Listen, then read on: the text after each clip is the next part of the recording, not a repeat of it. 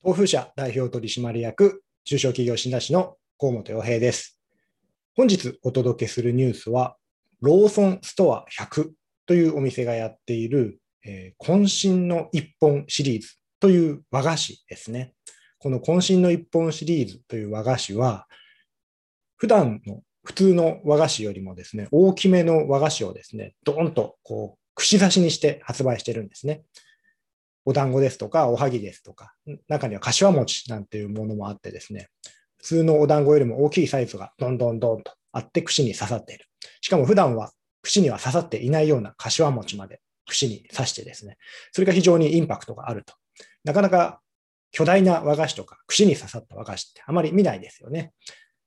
ですけども、商品自体は普通のお団子や柏餅、おはぎなどなんですけども、それを大きくして串に刺すことで非常にインパクトが出て人気になっているという商品だそうです。こう考えるとですね、大きさ、サイズを変えるというだけでも、消費者にとっては新鮮になってたりですね、利便性が高まったりします。大昔ですね、もうそれこそすごい昔ですけども、あるふりかけメーカーがですね、当時は巨大な缶に入った巨大なふりかけしかなかったんだそうですね。で、それを小さく小分けにして売ろうというふうに考えたんだそうです。すると周囲からは大反対に会いまして、いや、そんな小分けになんてしたら割高になってしまうと。そんなことする意味がないでしょう。というふうに言われたんだそうですね。絶対儲からないよと。しかしそれを反対意見を押し切って小分けの小袋に入ったふりかけを販売したところ大ヒットになったと。そうですよね。おそらくあなたもふりかけというとですね、まあ、もちろん今も大瓶タイプもありますけども、小さい使い切りのタイプを想像しますよね。当時はそんなのは非効率だ。割高だと言われたんですけども、出してみたら大ヒットになったと。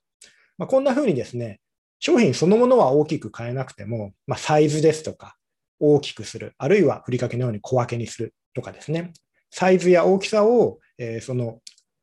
小分けにするとかですね、そういったことを考える、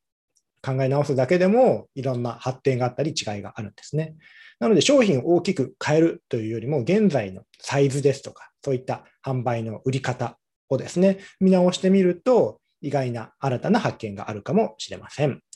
では次回もお楽しみに。